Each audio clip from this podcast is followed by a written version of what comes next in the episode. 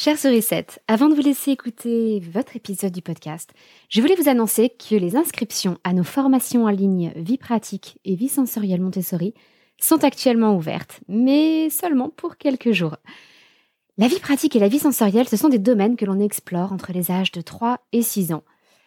Et cette formation est la seule formation au monde, à ma connaissance, où vous pouvez voir les présentations Montessori faites dans des conditions réelles, avec de véritables enfants et non pas de façon artificielle où l'on vous dit ce qu'il faut faire sans vous montrer ce qu'il faut faire et comment il faut le faire.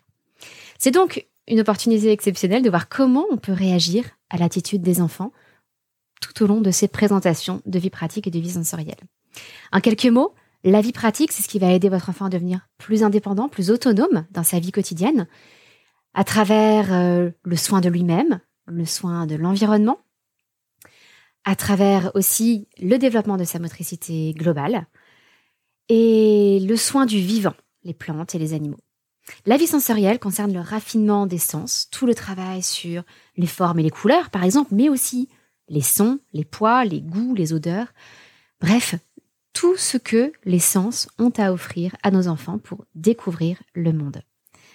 La pédagogie Montessori n'a plus à faire ses preuves. Je pense que si vous écoutez ce podcast, c'est que vous êtes convaincu de ses vertus. Euh, ces vertus ont été prouvées par des enquêtes, des études au niveau des neurosciences. Donc si vous voulez ce qu'il y a de mieux pour votre enfant, que ce soit en parallèle de l'école, que ce soit pendant que vous les gardez à la maison, que ce soit en instruction en famille, eh bien je vous encourage vivement à aller consulter les formations vie pratique et vie sensorielle Montessori. Tout se passe en ligne, à votre rythme, de chez vous. Donc c'est ce qui vous offre le moins de contraintes avec le plus d'opportunités d'apprentissage. Si vous voulez en savoir plus, le lien est dans les notes de l'épisode que vous êtes en train d'écouter. Et maintenant, je vous laisse à l'écoute de votre podcast. À très vite!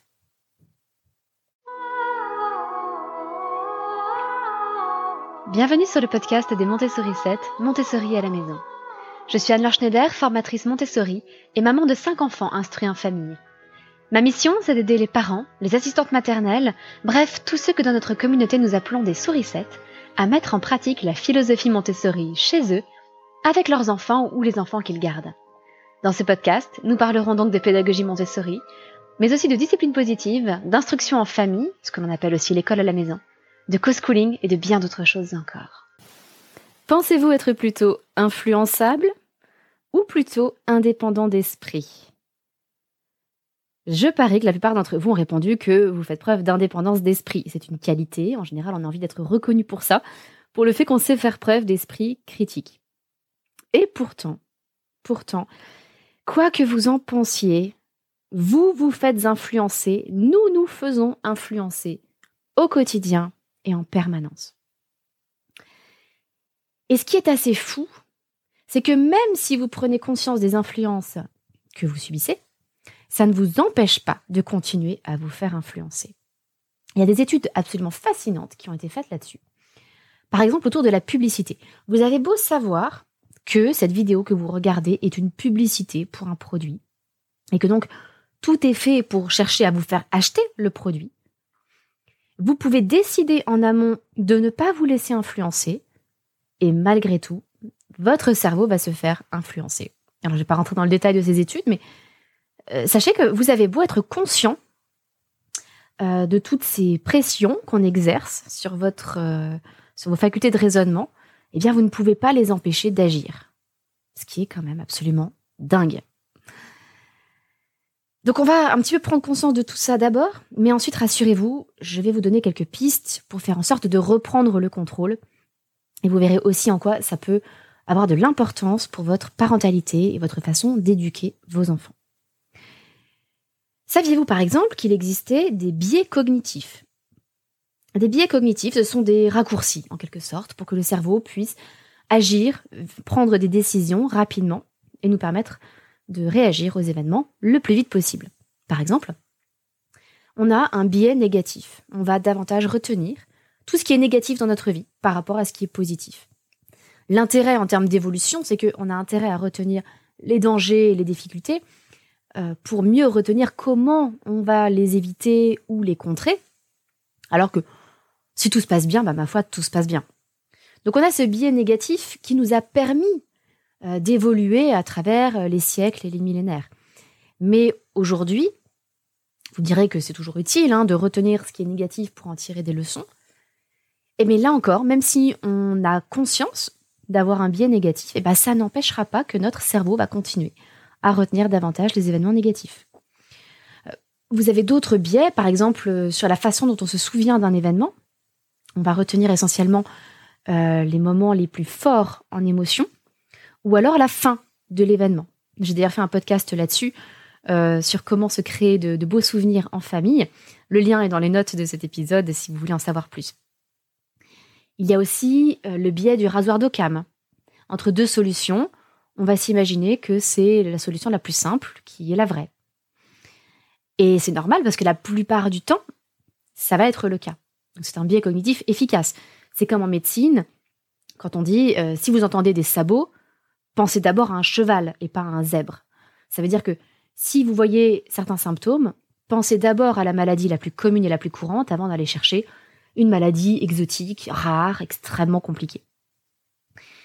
Euh, deux autres effets encore pour vous illustrer un petit peu toutes ces influences hein, dont vous n'avez peut-être pas conscience sur votre cerveau, euh, qui peuvent être de l'intérieur même de votre cerveau ou de l'extérieur. Euh, là, c'est plutôt de l'extérieur. Vous avez l'effet, si ça rime, c'est que c'est vrai. Si vous avez un bon slogan, eh bien, votre cerveau va être convaincu que c'est vrai. Les choses qui riment, euh, ça apporte un surcroît de crédibilité.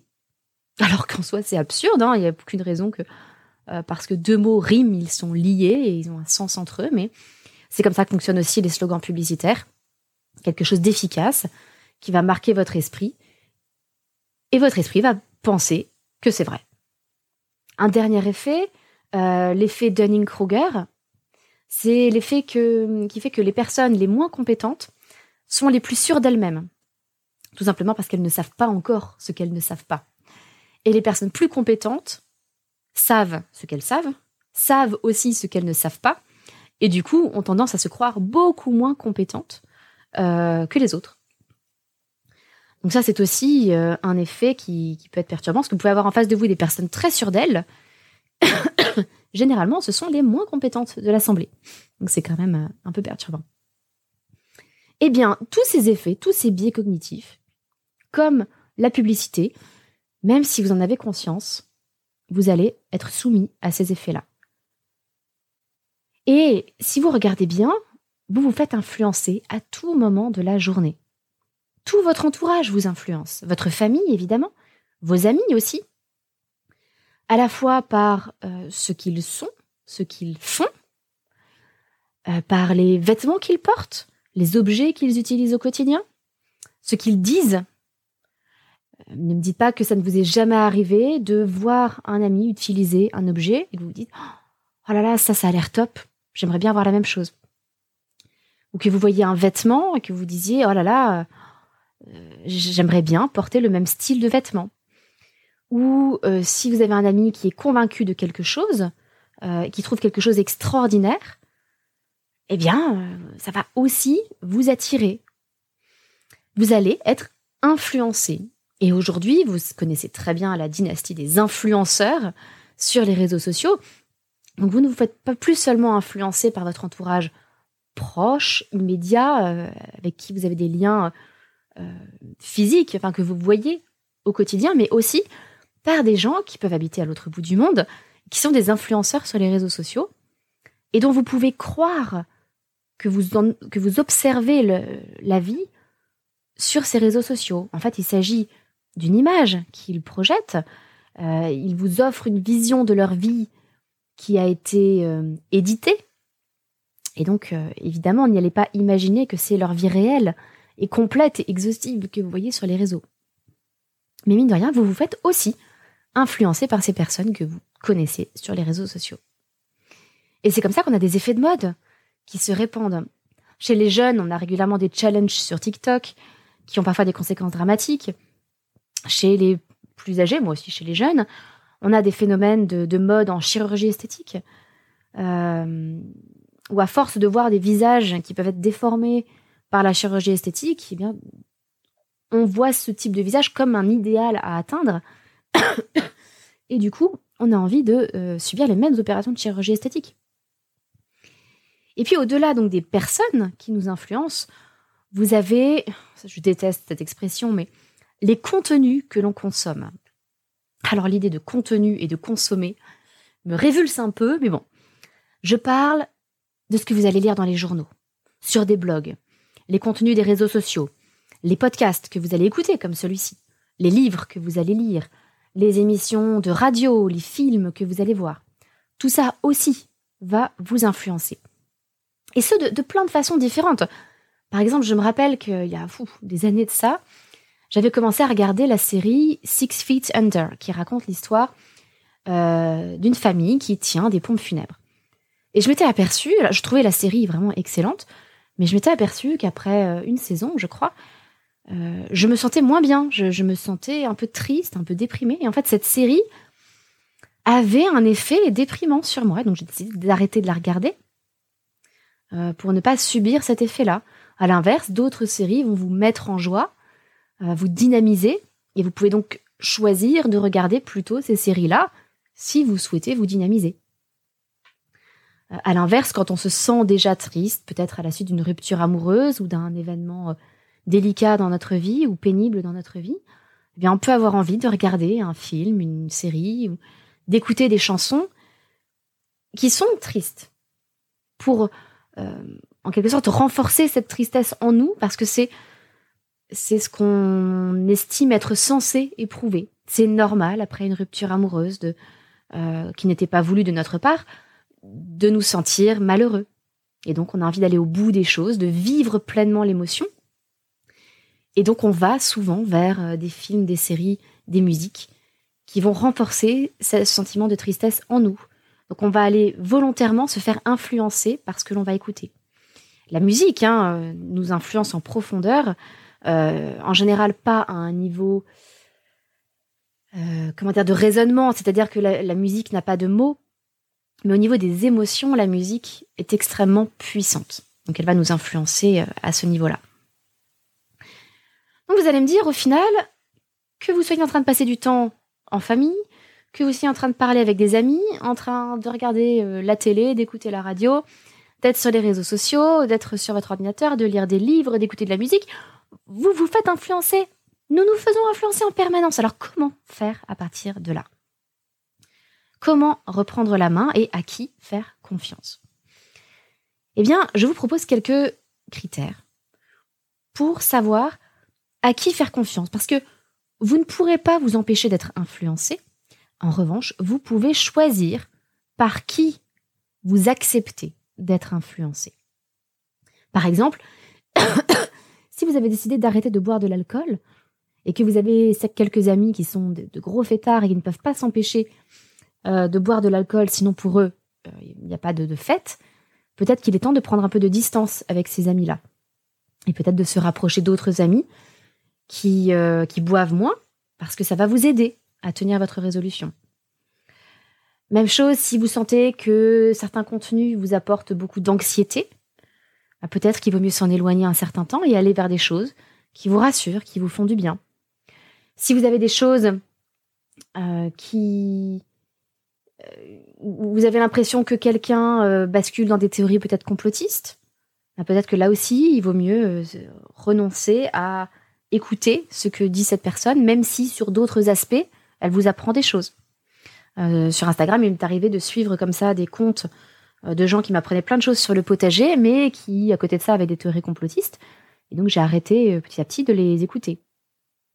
Donc à quoi pouvez-vous faire attention pour savoir si vous pouvez laisser quelqu'un entrer dans votre cercle d'influence? Vous pouvez regarder ses qualifications.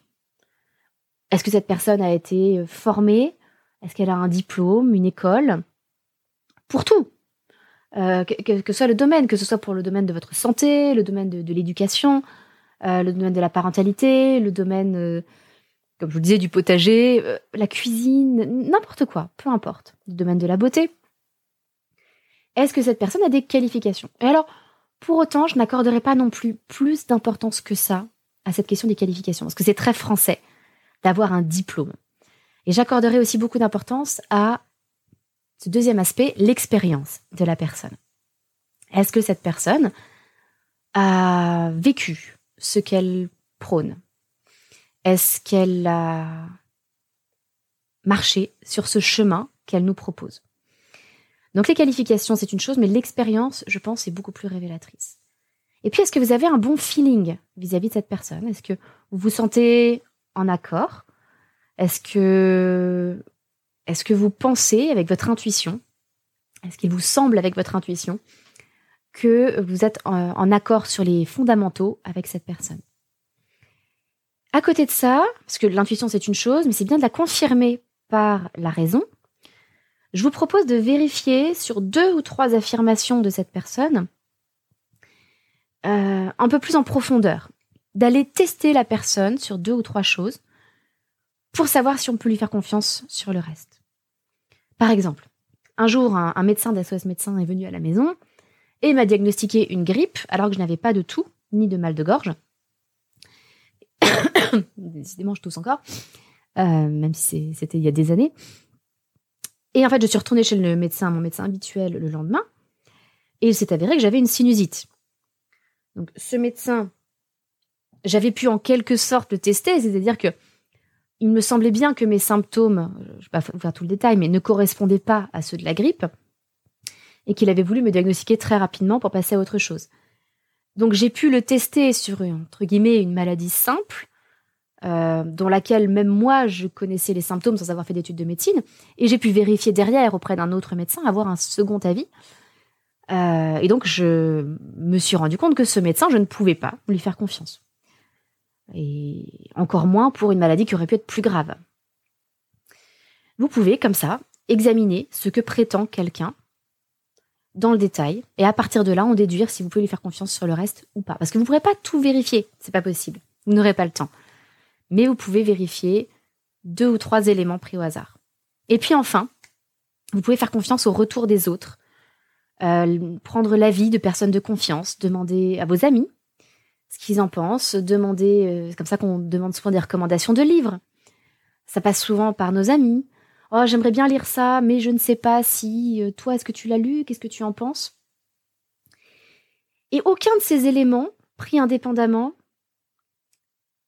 n'a une valeur à 100%. C'est-à-dire que ce n'est pas parce que quelqu'un a toutes les qualifications que pour autant vous allez lui faire confiance. Le médecin dont je vous parlais, il avait son diplôme de, médecin, il était docteur en médecine. L'expérience ne suffit pas non plus. Le feeling, l'intuition non plus. Euh, vérifier sur deux ou trois éléments que la personne dit la vérité et, euh, peut justifier ce qu'elle dit, c'est une chose, mais peut-être que vous êtes tombé sur les deux ou trois affirmations sur lesquelles euh, elle avait raison, comme euh, les Instagrammeurs que je suivais pour le potager, mais qui à côté de ça vont vous parler de grands complots américains. Et puis le retour des autres, c'est pareil, ça ne suffit pas en soi. Mais avec ces cinq éléments, vous avez un faisceau d'indices qui peuvent quand même vous dire si vous pouvez accorder votre confiance à cette personne, que ce soit un membre de votre famille, un membre de votre entourage, de vos amis, ou une personne sur les réseaux sociaux, un podcast que vous écoutez, etc. Ça va vous permettre de faire un tri dans ce que vous allez laisser vous influencer. Alors voilà, c'est tout pour aujourd'hui. Euh, j'espère, après tout ça, que vous me ferez l'honneur de, de me garder pardon, dans votre liste de podcasts J'espère que vous m'estimerez digne de vous influencer, tout comme vous m'influencez derrière, hein, à travers vos messages, à travers vos retours, à travers euh, les discussions plus en profondeur que j'ai avec mes stagiaires, en particulier dans l'accompagnement. Vous m'influencez au quotidien et j'espère que nous pourrons garder cette relation où nous nous influençons mutuellement, mais pour euh, le bénéfice de chacune, de chacun, euh, pour une meilleure éducation de manière générale, une meilleure instruction, une meilleure éducation de nos enfants. En tout cas, ce serait un grand honneur et je vous en remercie d'avance. C'est tout pour aujourd'hui. Je vous souhaite une excellente semaine. À mardi prochain. Votre petite sourisette, Anne-Laure.